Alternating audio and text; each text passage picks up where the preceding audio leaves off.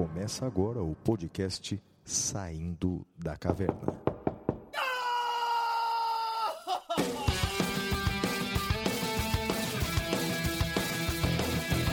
Com Guilherme Madeira, Fala galera, sejam bem-vindos, sejam bem-vindas.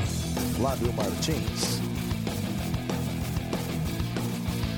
Salve, salve galera, muito bem-vindo, muito bem-vindas a mais um episódio do Saindo da Caverna.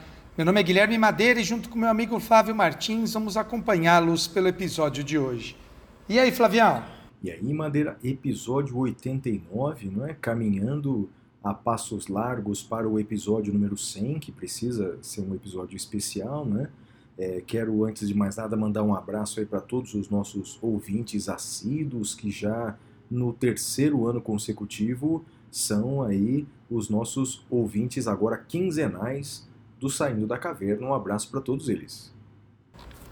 Um abraço para todos e Flávio, episódio 89, sabe o que me lembrou, cara? Vamos ver se te não te lembrou nada esse número? 89? Não, Madeira, o que é 89? Agente 89. Ah, claro. Samuel Smart, não é isso? Não, Maxwell, Maxwell Smart. Isso. Lembra? Maxwell Smart, o Agente 89, passava na Bandeirantes ao meio-dia, lembra? sa- 11h30, antes telefone, do, telefone no do sapato, esporte. né? Telefone no sapato. Telefone no sapato, é isso aí. Que, que velharia, hein? É. Brincadeira. Pois é, é isso aí. E também lembrou 89 a Rádio Rock, né? Aqui em São Paulo. Sim, muito boa também, muito boa. Que acho que não é mais Rádio Rock, né? Não sei. Faz tempo que eu não ouço Ah, rádio. depois que entrou esses streaming de música, né? Então Spotify, essa coisa toda, a gente fica meio refém disso, né? É isso, é isso. Muito bem, Flavião. Vamos então para o primeiro bloco, correspondentes da caverna. Até já. Stop, oh yes, wait a minute, Mr. Postman. Correspondentes da Caverna.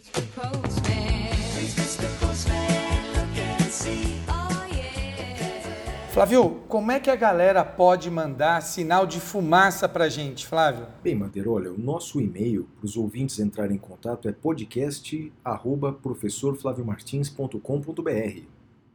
Repita. podcast@professorflaviomartins.com.br. Mas podem também entrar em contato com a gente pelas redes sociais. Os endereços do Madeira, tanto no Twitter quanto no Instagram, é arroba madeira10. E os meus endereços, tanto no Twitter quanto no Instagram, são arroba siga o Flávio. Muito bem, Flavião. Vamos para a primeira, primeira cartinha, é da Ive. Eu adoro esse nome, sabia? É mesmo, é? Ive. Eu adoro. Me lembra o nome da Era Venenosa do Batman, que é a Poison Ivy. E aí, É. Ivy Poliana. Então, eu sempre, sempre gosto desse nome. Vamos lá, vamos ler a cartinha Bem, dela. Eu me lembro de uma música do Jorge Ben, agora Jorge Benjor, Yves Bruxel, uma música antiga também, Yves. Bem, vou lá. A Yves escreveu assim pra gente. Primeiro, quero registrar que tive a oportunidade de tê-los como meus professores virtuais em cursos do Damásio há alguns anos, virei fã, passei a acompanhá-los pelas redes sociais. Atualmente acompanho o podcast SDC, não perco um episódio. E como vocês estão aceitando sugestões para convidados, quero sugerir o Dr. João Paulo Santos Choucair, ele atualmente está à frente do GAECO do MP da Bahia, combate o crime organizado, atua no MPF junto ao STJ, destaco que ele foi convidado para atuar no MPF e, por fim, eh, foi sabatinado e aprovado pela CCJ para ocupar uma vaga no CNJ no final do ano passado, estando aguardando votação no plenário do Senado para ter seu nome confirmado. Que legal, Madeira. Então a gente tem recebido alguns, algumas recomendações, algumas sugestões e com certeza vamos entrar em contato é, com essas pessoas, com essas autoridades, para que sejam entrevistados aqui do nosso programa, Madeira. Sem dúvida, Flavião. Vamos para a próxima. É do Lucas. Isso, Lucas Henrique escreve assim. Caros professores Flávio Madeira, bom dia. Fazia tempo que não lhes escrevia. Retorno esse hábito com saudades de vocês, que considero meus amigos virtuais. Primeiro agradeço ao professor Flávio pelas estimas dirigidas ao meu pai meses atrás, quando foi infectado com Covid. Hoje, graças a Deus, ele está ótimo. Muito obrigado pelas preces e energia, professor. É, em segundo lugar, trago é, uma reflexão sobre direito penal. Estou estudando outras fraudes do Código Penal, me deparei com o artigo 176, dispositivo que me fez lembrar da tradição do pendura, ainda realizada, creio eu, no dia 11 de agosto anualmente. Me parece que se o estudante dispõe de dinheiro, cartão de crédito, eh, e opta por eh, executar a pendura no restaurante no dia do advogado, não existirá qualquer crime, em especial do artigo 176. Vocês concordam comigo? E gostaria de ouvir a opinião dos queridos professores, em especial do Madeira, que possivelmente, por ter estudado na São Francisco, já realizou pendura em sua época de acadêmico. Um forte abraço do seu amigo aluno Lucas Henrique. E aí, Madeira, já fez o pendura? Não? Flávio, primeiro fico feliz com a notícia de que o pai do Lucas está melhor. É sempre motivo de muita felicidade saber das pessoas que se curam dessa, dessa doença. Aliás, de qualquer doença. Uh, inclusive, tem um, tem um jornalista que uh, chama Cláudio Tognoli, e eu, eu vi no, no Twitter que ele sofreu um infarto bem, bem duro e está se recuperando. Então peço aí a todos que mandem energias positivas para ele. Eu sempre, uh, uh, sempre que ouço alguém que infartou, é algo que sempre me toca mais profundamente. Bem, uh, fiz pendura, Flávio, mas eu, eu vou te falar, eu, eu sou uma besta, né? Eu sempre tive muita pena do comerciante.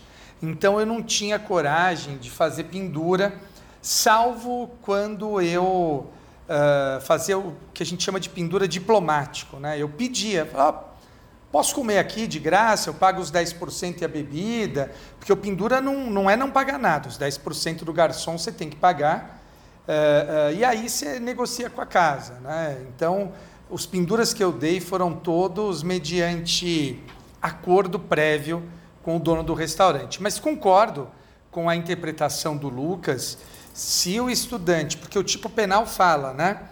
Tomar refeição em restaurante, alojar-se em hotel ou utilizar-se de meio de transporte sem dispor de recursos para efetuar o pagamento. Se você dispõe dos recursos, não há o crime. Né? Então eu concordo aí com a interpretação dada pelo colega. É isso aí, Madeira. Vamos que vamos, rapaz. Próximo bloco. Então agora vamos para o próximo bloco, que é o Notícias da Caverna. Até já.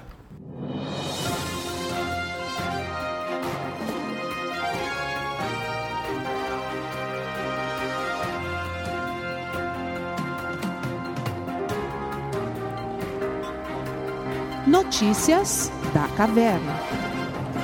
Flavião, vamos lá. Primeira notícia é sua, parceiro. Ok, Madeira, olha, a minha primeira notícia é a seguinte: o Ministério da Justiça e Segurança Pública determinou essa semana, em caráter cautelar, que as plataformas de streaming e de aluguel e compras digitais suspendam a oferta do filme Como se tornar o pior aluno da escola. Esse filme é de autoria do humorista e apresentador Danilo Gentili. O motivo, segundo o despacho no Diário Oficial da União, seria, entre aspas, a necessária proteção à criança e ao adolescente consumerista. Bem, Madeira, é, esse assunto ainda está longe é, de ter aí uma, uma solução final. Né? O, de fato, o Ministério da Justiça ele tem a competência para estabelecer a questão da faixa etária eh, em que os filmes eh, podem ser exibidos ou não, mas de fato eh, determinar a retirada do ar eh, desse filme eh, me parece algo bastante inadequado. Me parece que essa dependeria de uma decisão judicial, haja vista que a Constituição brasileira, no artigo 5 é, inciso 4 da Constituição, que trata da, da liberdade de expressão, é, veda a censura e veda a licença. Né? Então, é, esse assunto seguramente ainda vai ser discutido, já está sendo, na verdade, discutido é, no Poder Judiciário, é, obviamente que não estamos falando de qualidade cinematográfica. Eu confesso que eu não conheço esse filme e também não estou muito disposto a, a assistir. Todavia, retirar um filme do ar seria algo extremamente excepcional que dependeria de decisão judicial é, se houvesse a prática de crime é, ou, ou incitasse a violência é, ou discursos de ódio, e me parece que não se enquadra em nenhuma dessas hipóteses, em Madeira. Então, é, e, e soa um pouco estranho o fato de que esse filme já foi lançado há pelo menos cinco anos, é, quando o Ministério da Justiça já tinha feito é, uma classificação etária desse filme. Enfim, essa é uma notícia que tem tomado, ah, tomado as redes eh, sociais, que comentaram bastante, e vamos esperar a decisão definitiva do Poder Judiciário sobre isso, Madeira. Muito bem, Flavião. A minha notícia é uma decisão ah, da Corte Especial do STJ que concluiu o tema 1076 dos recursos repetitivos e, por maioria, decidiu que é inviável, inviável a fixação de honorários de sucumbência por apreciação equitativa quando o valor da condenação ou proveito econômico forem elevados. Então, não cabe apreciação equitativa por parte do juiz. Eu tenho duas observações a serem feitas aí uh, sobre essa decisão. Primeiro, que o Supremo tem uma ação, uh, uma ADC sobre esse mesmo tema. Então, pode ser que o Supremo altere esse entendimento. Segundo, uh, do ponto de vista da conveniência e oportunidade, eu tenho minhas dúvidas se o critério do código foi o melhor. Tenho dúvidas. Por outro lado, do ponto de vista daquilo que efetivamente eh, está posto, eu não vejo inconstitucionalidade no CPC. Então, acho que temos que seguir aí o Código de Processo Civil. Foi uma escolha do legislador tornar o processo mais caro né, para as partes que podem pagar por ele. Então, não vejo inconstitucionalidade. Flávio. Muito bem, Madeira. Minha próxima notícia é assim: olha, o STF julga válida lei que permite à Polícia Militar lavrar termos circunstanciados, Madeira. O Supremo decidiu isso é, agora, essa semana, ao examinar aqui é, uma, uma lei é, é, diante de uma ação, a lei do Estado de Minas Gerais.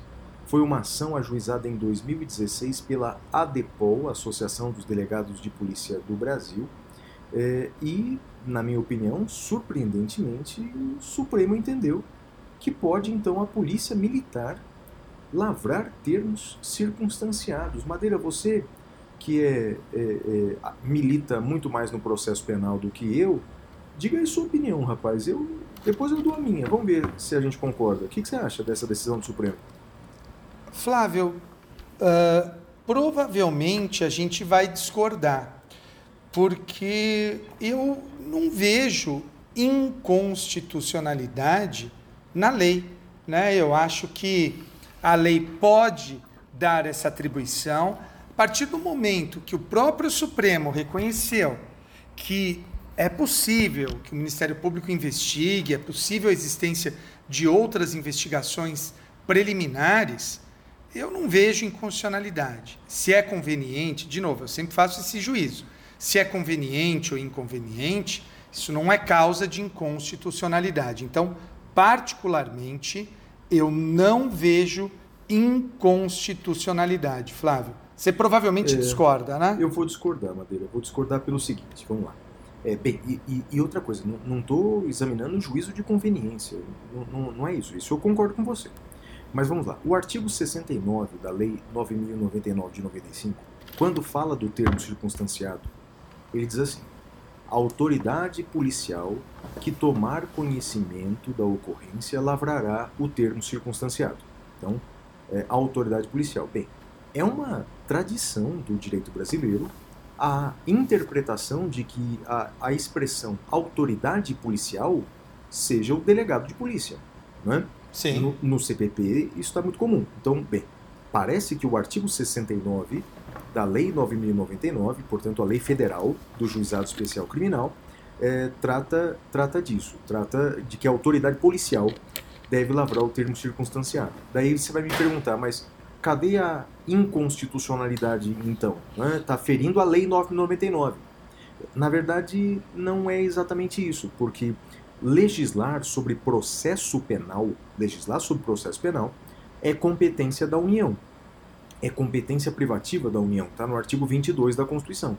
Então, no meu entender, essa lei estadual, quando de alguma maneira invade o conteúdo da lei federal do juizado especial, ela está usurpando a competência da União, está inovando uma matéria que deveria ser federal e não estadual.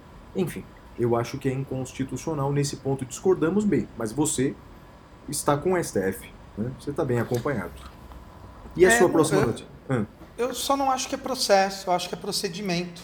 Ah, então, se for isso, bem, é uma Né? brecha em que dá para sair, porque é, o artigo 24 da Constituição ele diz que é, procedimentos em matéria processual é, é- é competência concorrente. E aí, nesse caso, Isso. a União poderia fazer a lei geral, que é a lei do juizado, e o Estado poderia fazer a lei específica. Então, Isso. a sua Isso. saída, a sua saída é constitucionalmente eh, viável. Mas mesmo assim eu continuo discordando porque eu acho que é, eu acho que isso não é isso não é, não é não é um mero procedimento. Quer dizer, quem vai instaurar eh, o termo circunstanciado, isso na minha opinião, isso é matéria processual, né? Eh, e agora, bem, eu sei que não é o, não, não- não é o importante, mas se a gente pensar na, na, na- na conveniência, na razoabilidade, é, o termo circunstanciado é, não é alguma coisa de só menos importância. Ali é, é o momento em que a primeira autoridade vai é, verificar a adequação típica do fato praticado, né? Ou seja, Flávio, se é pensando realmente... por É. conveniência e oportunidade, aí eu discordo da lei. Eu concordo É, não é? que não deveria ser. É, mas daí, daí, daí é um princípio interpretativo, né, Madeira? Quando você faz a interpretação de uma lei, né, você tendo eh, duas interpretações que são razoáveis, veja, a sua interpretação é super razoável, a minha também não, não, é, um- não é uma porcaria. Então, quer dizer, as duas interpretações são muito razoáveis. Aí é melhor você escolher uma interpretação que, que provo- promove uma integração eh, jurídica, uma segurança jurídica. Então, eu, eu, eu entendo que que eu, eu não vejo como um avanço, não, viu? É, permitir que a Polícia Militar faça termos circunstanciados. Mas, bem, é a decisão do Supremo dessa semana, Madeira. Flávio, a minha última notícia também do Supremo. O Supremo julgou um, um recurso repetitivo e não sei se a gente vai discordar também, ah, repercussão geral, perdão, e ele fixou a seguinte tese: são lícitas as sucessivas renovações de interceptação telefônica, desde que verificados os requisitos do artigo 2 da Lei 9296 e demonstrada a necessidade da medida diante de, diante de elementos concretos e a complexidade da investigação. A decisão judicial e as prorrogações sejam devidamente motivadas com justificativa legítima, ainda que sucinta. A questão é a seguinte: pode prorrogar interceptação telefônica e por quantas vezes? Com todo respeito, com todo respeito a quem pense em contrário, eu acho que isso chegar no Supremo é, é a prova de, de como se quer forçar, às vezes, na, inter- na interpretação. Eu vou ler o artigo 5 da Lei 9296. A decisão será fundamentada sob pena de nulidade, indicando também a forma de execução da diligência. Olha agora, que não poderá exceder o prazo de 15 dias, renovável por igual tempo, uma vez comprovada a indispensabilidade do meio de prova. As pessoas queriam interpretar esse uma vez como, sendo ah, no sentido de que seria possível uma única prorrogação. Vou, vou, re- vou reler. Renovável por igual tempo, uma vez comprovada a indispensabilidade do meio de prova. Com todo respeito, esse uma vez aqui não é numeral, mas é no sentido de que desde que né? Não, não, não é numeral. Ler como se fosse numeral, com, com o máximo de respeito possível, é querer, de novo, fazer aquela coisa de eh, o seu desejo se sobrepor à letra da lei. É conveniente que possa haver sucessivas renovações? Eu acho que depende. Mas querer ler aqui como sendo uma única vez, com todo respeito, não me parece que tenha sido a escolha do legislador. Renovável por igual tempo, uma vez comprovada a indispensabilidade do meio de prova, quer dizer renovável por igual tempo, desde que comprovada a indispensabilidade do meio de prova, e não por uma única vez, que faria toda a diferença. Se tivesse um por ali, por uma única vez, aí seria diferente. Flávio, o que, que você acha? Concordo plenamente com você, Madeira, até porque se esse uma vez fosse numeral, teria uma vírgula depois de uma vez, né? Então, Sim. É, prorrogável uma vez, vírgula, né? Desde que comprovada. Não, Isso. você está coberto de razão. Então, na verdade, essas eh, prorrogações, elas podem ser mais de uma, a lei não veda mais de uma prorrogação, desde que presentes esses requisitos. Nesse ponto, estamos de acordo, Madeira. Muito bem, Flavião. E agora vamos para o próximo bloco, que é o Temas Cavernosos. Temas cavernosos.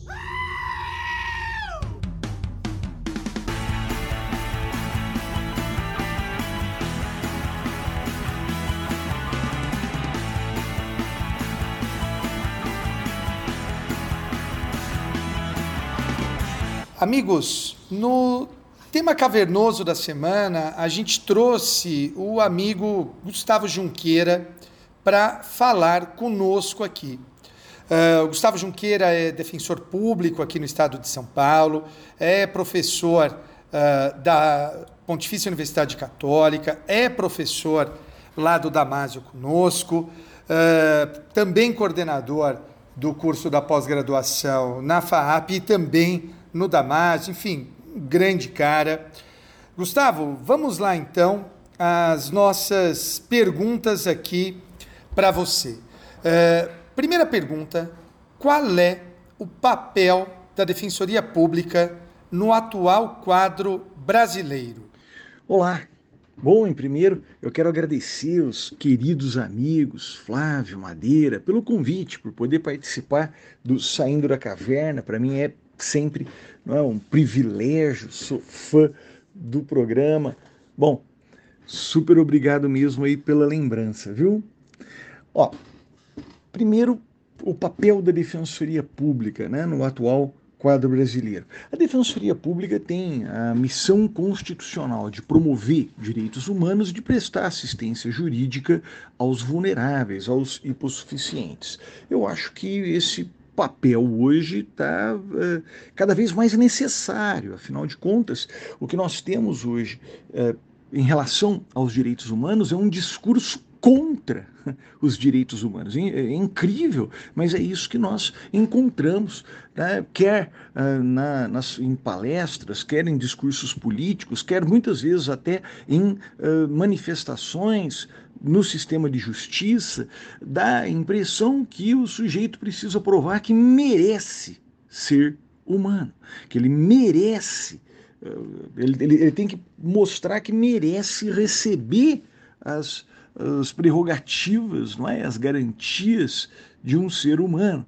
Então, não, é absolutamente necessário que nós possamos e é, é necessário engajar em uma luta para resgatar a universalidade dos direitos humanos, resgatar, enfim, a promoção dos direitos humanos. É hoje muito comum que se, se diga de forma pejorativa né, sobre aquele pessoal dos direitos humanos. Bom, a Defensoria Pública tem a missão constitucional de promover direitos humanos. Isso é, para mim, motivo de imenso orgulho e creio que esse papel é hoje cada vez mais necessário.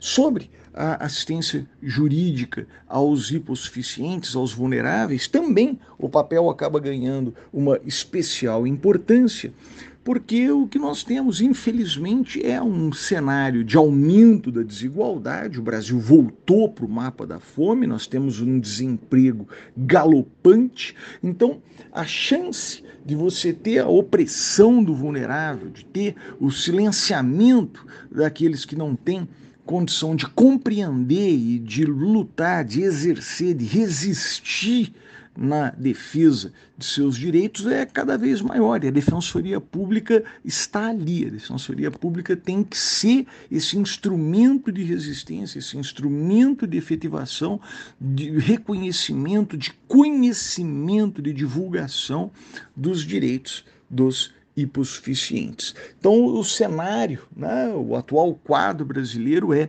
desfavorável aos direitos humanos, é desfavorável à, à concretização dos direitos dos vulneráveis, mas a Defensoria Pública tem uh, o seu papel aqui exponenciado, cada vez mais necessário. E espero que também uh, reconhecido, né? espero uh, reconhecido no sentido de se buscar dar condições, estrutura material para que a Defensoria Pública possa cumprir essa tão urgente função.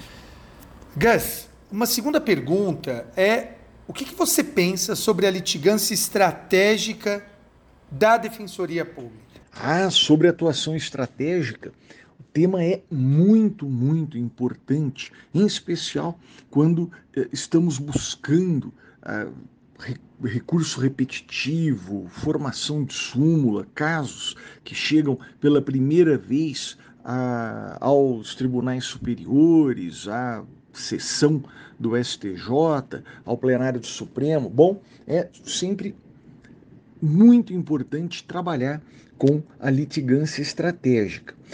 Hoje, com a especialização das defensorias e de órgãos das defensorias diante dos tribunais superiores, me parece que nós evoluímos muito nessa nesse conhecimento, no desenvolvimento da litigância estratégica. Também foi grande, ainda é, o treinamento dos defensores, a capacitação e aqui um ponto interessante quando a gente fala do serviço do modelo público de assistência jurídica gratuita. Né?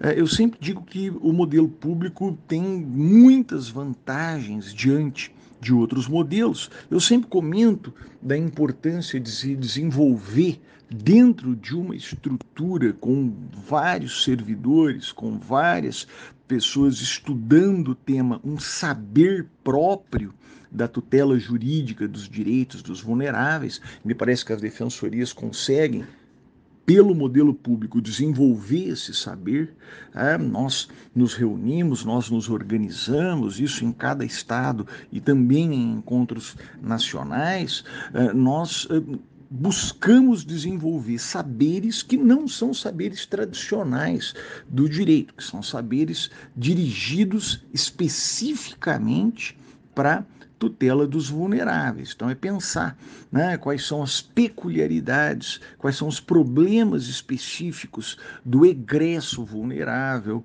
da, da ocupação urbana por parte dos vulneráveis. É, é muito saber a ser desenvolvido e essa missão tem sido é, cumprida com especial êxito por conta do modelo público. E aqui na litigância estratégica, me parece que o modelo público também aponta suas vantagens. Por quê?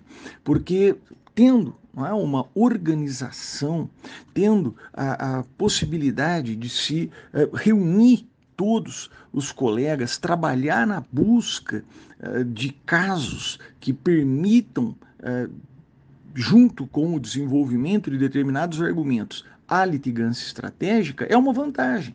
É uma vantagem que as defensorias públicas têm gradativamente aprendido a usar. E acho que isso é perceptível quando a gente vê o, o êxito em tantos habeas corpus coletivos, em tantos recursos especiais, extraordinários, perante os tribunais superiores, que já têm causado importantes guinadas na jurisprudência.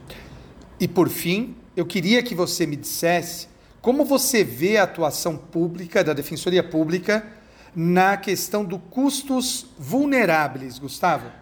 Sobre o custos vulneráveis, a par da discussão sobre a natureza jurídica, me parece que o Instituto apenas espelha, concretiza uh, o tanto que esse saber específico da defensoria, a atuação da defensoria, tem se tornado cada vez mais uh, necessário dentro uh, do processo para o seu bom desenvolvimento. Então, esse saber peculiar dirigido à tutela dos vulneráveis, uma estrutura com essa missão, ela faz falta em tantos e quantos processos, e daí a, necessidade de se construir um instituto que justifique o ingresso da defensoria. Me parece que há muito a ser trabalhado ainda sobre o custos vulneráveis, em especial atendendo à peculiar função da Defensoria Pública e sua missão constitucional, e também uh, algo que tem que ser mais levado a sério dentro do sistema de justiça em todos uh, os órgãos, que é a questão da escassez de recursos públicos. Né? A gente tem que entender que os, os, os órgãos têm um limite de processamento, que os órgãos têm uma, um limite de capacidade de atuação uh, para que consigam desempenhar de forma eficiente, de forma uh, com uma qualidade mínima, né? o seu mistério. E aqui também em relação ao custos vulneráveis, me parece que essa premissa há de ser levada em conta. Gustavo, primeiramente, muito obrigado por você fazer parte do nosso programa. Não é a primeira vez que você participa aqui do SDC e agora como bloco principal.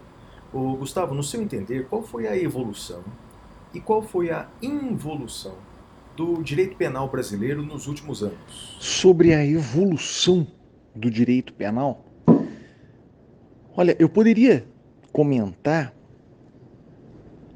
o aumento da produção de saber penal na academia. Nos últimos 20 anos, a academia produz muito e muita coisa boa, mas eu vou preferir partir da crítica. Nos últimos anos, nós temos uma virada punitivista muito, muito acentuada no Brasil e que se distancia dos cânones democráticos, dos valores humanistas que estão consagrados, inclusive, em nossa Constituição. O saber penal, hoje desenvolvido na prática forense, nos tribunais, nas petições, no, no discurso político, no discurso legislativo, é um saber extremamente autoritário. E quando nós comparamos o que acontece hoje com o que havia há 20 anos, impressiona a perda de valores democráticos e humanistas. Eu poderia dar muitos exemplos, vou dar dois. Há 20 anos não se discutia que a legalidade penal era um grande escudo do cidadão contra o arbítrio do Estado. E por isso a lei penal incriminadora tinha que ser interpretada restritivamente. Hoje, a ideia é que a lei penal é um instrumento de proteção do cidadão honesto contra o vilão infrator penal. E assim ele deve ser interpretado extensivamente, o que é um absurdo. A defesa e os recursos eram compreendidos como instrumentos de resistência do cidadão contra a opressão penal, dentro de um processo que servia exatamente para buscar um equilíbrio entre o Estado todo-poderoso e o indivíduo. E daí a ideia de que o indivíduo tinha que ter bons instrumentos de defesa, de resistência. Hoje, quando se fala em recurso, quando se fala em faculdade defensiva, o que se propaga é que são instrumentos de procrastinação, que são uh, formalidades uh, inúteis a favor de condenados que querem escapar da justiça.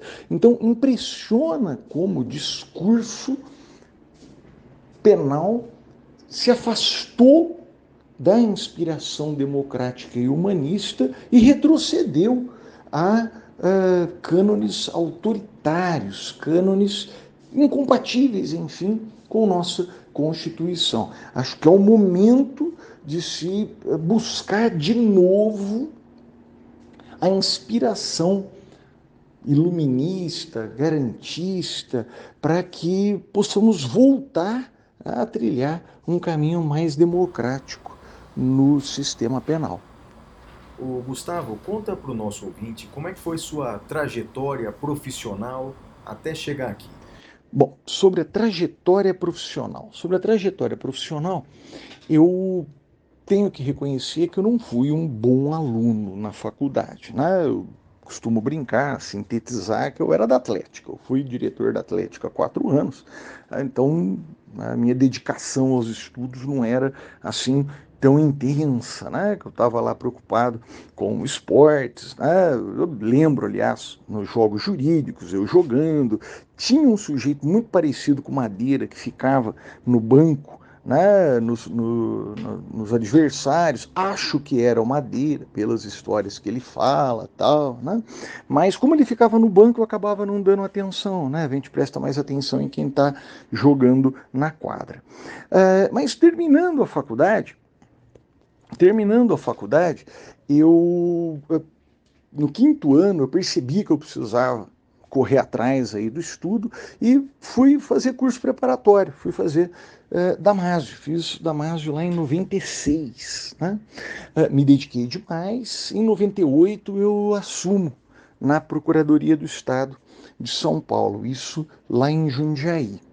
Em 2006 eu faço a opção pela Defensoria Pública, né? eu sou um dos, dos, dos antigos da, da Defensoria Pública, um dos optantes.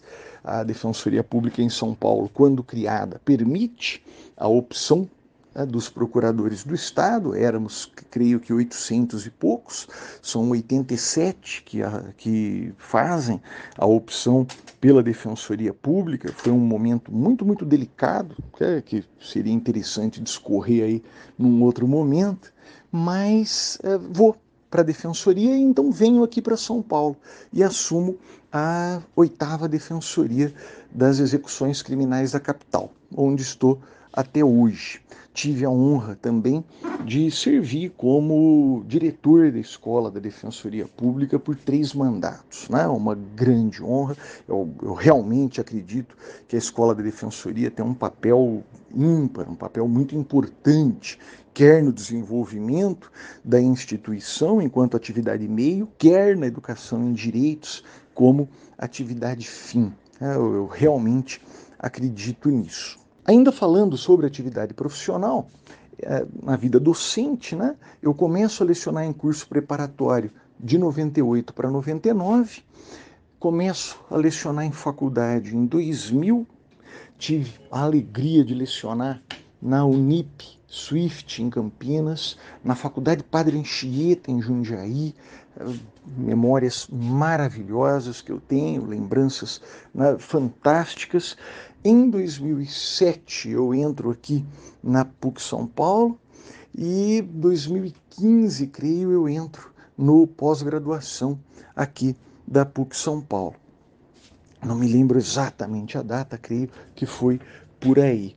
Uh, já né, tendo completado o, o mestrado e o doutorado. E desde lá, né, lá de 98, continuo lecionando em cursos preparatórios. Eu confesso que uh, eu, é, é, muito bacana né, falar de, de, de, de exercício da profissão uh, quando a gente gosta muito do que faz. Né? Então eu adoro é, defensorar, adoro trabalhar na defensoria, porque é algo que me, uh, me motiva sempre, eu estou sempre, eu, eu, poxa, eu estou há quase 25 anos na defensoria e eu continuo indignado, eu continuo uh, querendo né, me manifestar, eu quero uh, recorrer, eu quero impugnar, eu quero discutir as teses, trabalhar né, em prol uh, dos hipossuficientes. E no meu caso, dentro da resistência à opressão penal, é algo que traz mesmo aí uma, uma indignação perene.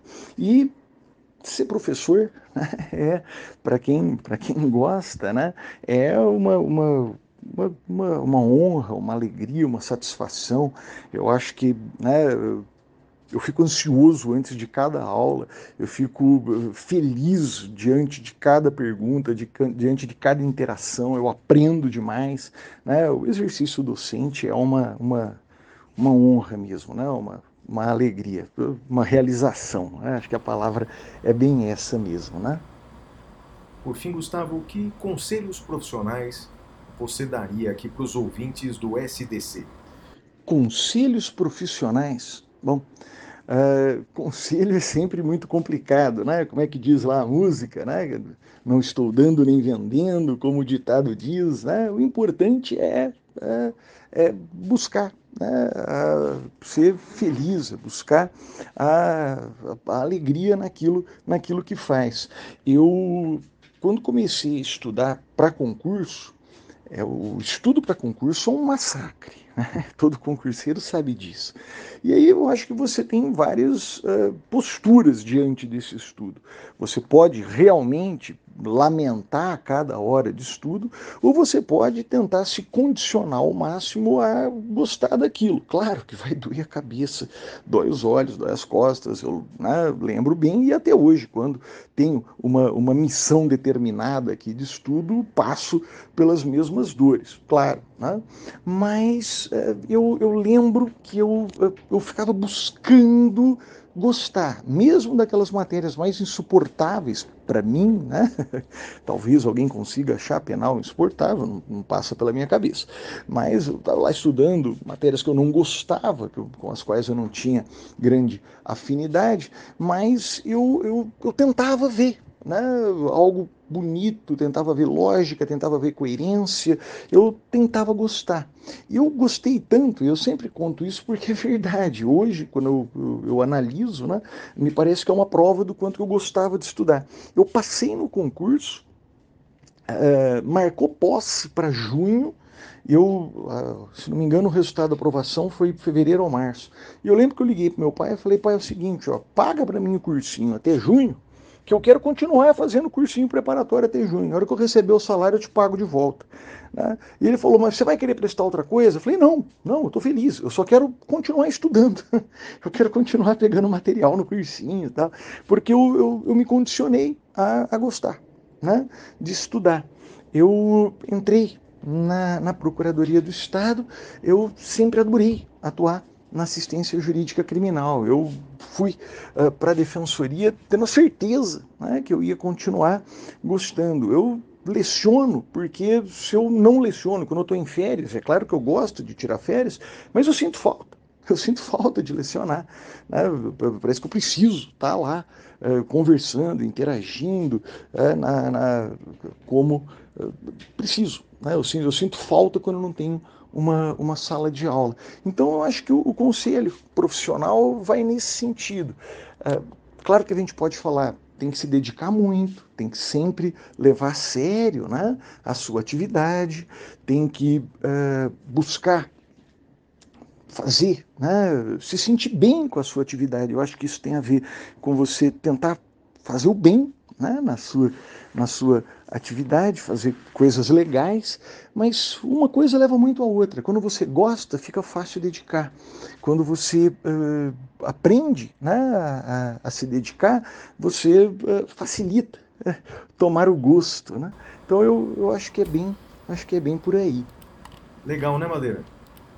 Legal, eu só queria dizer uma coisa, fazer aí uma, uma, uma réplica. Eu queria dizer para o nosso ouvinte que eu conheço o Gustavo há vários anos e o conheço desde a época da graduação. Nós jogamos em times contrários, eu era da USP, ele era da PUC, e que eu cansei de dar bloqueio no Gustavo naquele jogo, jogos jurídicos, em 1996, lá em Prudente. Então, fica aqui o meu registro. E queria dizer que, assim, é muito bom ter um amigo como Gustavo e especialmente alguém que é mais baixo de altura do que eu. Flávio. Ai, Madeira, você parece um adolescente, cara. Um adolescente bobo, rapaz. Porque meu filho é adolescente e não é bobo desse jeito. Vamos agora, então, para o nosso próximo bloco, que é o Pintura Rupestre. Até já!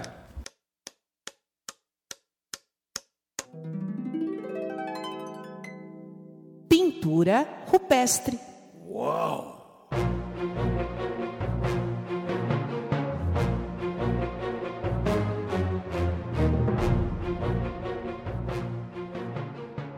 Madeira, a minha dica cultural vai para uma série eh, que está disponível na Netflix, já tem acho que três ou quatro temporadas. Chama The Sinner. The Sinner. O ator principal é o Bill Pullman. Lembra do Bill Pullman? Eu lembro, porque a piadinha é inevitável, né? Né, do pão? Exato, É. exato. Não, e rapaz, é, eu, eu, ele, ele agora tá, tá, um, tá um senhor grisalho, né? Tá um senhor grisalho. Mas tá bonito, hein, Madeira? E não estamos o Bill todos? Pullman tá bonito. É, não, sim, sim, estamos, mas o Bill Pullman tá bonito, hein, rapaz? Veja, não, não- tem problema de dizer que, que há homens bonitos, até porque eu acho que um monte de homem é feio também, mas o Bill Pullman, rapaz, tá um, um pão, fazendo uma- um trocadilho aí com o Pullman. Tá um pão na série, tá, tá bacana. Viu? Um, um, um senhor Eu vou ver, vou de ver. respeito, viu? Vá ver, ver. vá ver. E a série é muito boa, Vou viu, ver. Madeira? Ele é um, ele É é um investigador, é um detetive. Pô, muito legal, cara. Muito legal. Recomendo. Eu, que, eu queria indicar um podcast, eh, dois podcasts. Um é do meu, amigo, do meu amigo Américo BD e do juiz, colega André Guasti, que é Processo Penal Ragnarok. E o segundo é um podcast chamado Não Inviabilize. Eu não sei se eu já indiquei esse podcast aqui. Não. Flávio, é uma delícia de ouvir. São histórias, assim, para quem gosta de gente, gosta de pessoas e gosta de histórias, é maravilhoso. Não inviabilize. Recomendo enfaticamente, Flávio. Muito bom, Madeira. E sigamos adiante aí, próximo bloco. Bom, agora nós vamos para o bloco Pasme Excelência. É um bloco em que o Flávio vai tentar me eh, pasmar com uma notícia. Vamos lá, Flavião.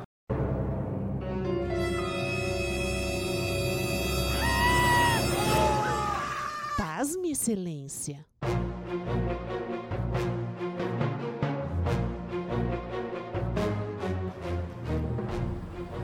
Olha, Madeira, a notícia dessa semana circulou muito nas redes sociais. Foi é, uma petição inicial de um advogado, em que na petição inicial, Madeira, ele como eh, argumento, um dos argumentos, né, ele usou um meme, um meme do Galvão Bueno, eh, o narrador de esporte Galvão Bueno, dizendo assim: pode isso, Arnaldo?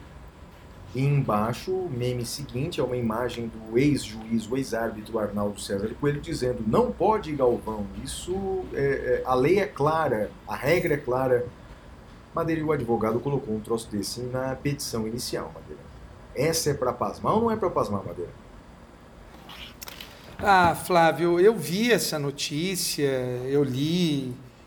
eh, eu acho que não é adequado, né? Com, com- com todo, com todo respeito.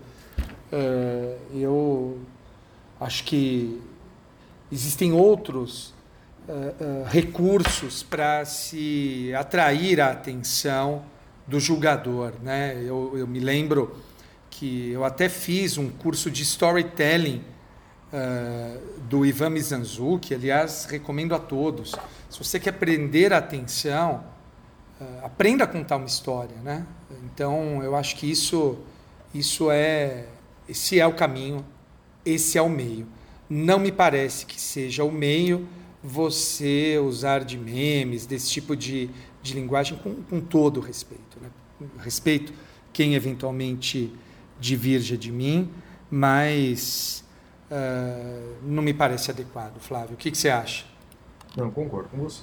Concordo com você e, na verdade, lamento em nome do cliente dessa pessoa, né? porque a impressão que uma petição dessa causa é das piores possíveis. A- O cliente pode até ter razão, né? mas com uma petição dessa impressiona sob o aspecto negativo. Muito bem. E agora vamos para o próximo e último bloco, que é o prêmio Capitão Caverna. É a hora do prêmio Capitão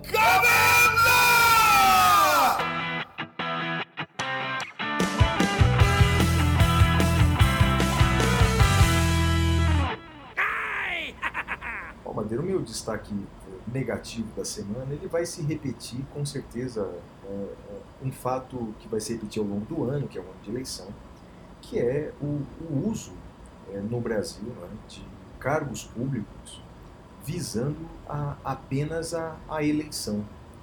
E de fato, bem, isso não é inédito no Brasil e nem vai ser a última vez, mas a gente percebe é, que muitos ocupantes de cargos públicos em todos os níveis, viu, Madeira? Em todos os níveis, estadual, municipal, federal, é, praticam atos que muitas vezes é, não visam é, o bem coletivo, né, mas visam um resultado eleitoral seguinte.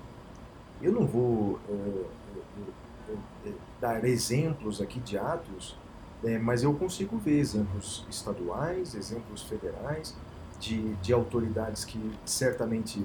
É, e tem, por exemplo, é, muitos secretários aqui, ministros ali, não sei o quê, praticando atos claramente para marcar uma posição visando a sua candidatura como deputado federal ou senador no final do ano. Isso é muito triste, né? porque se vivemos numa república, os gestores deveriam agir é, em nome do bem público e não do, do interesse individual.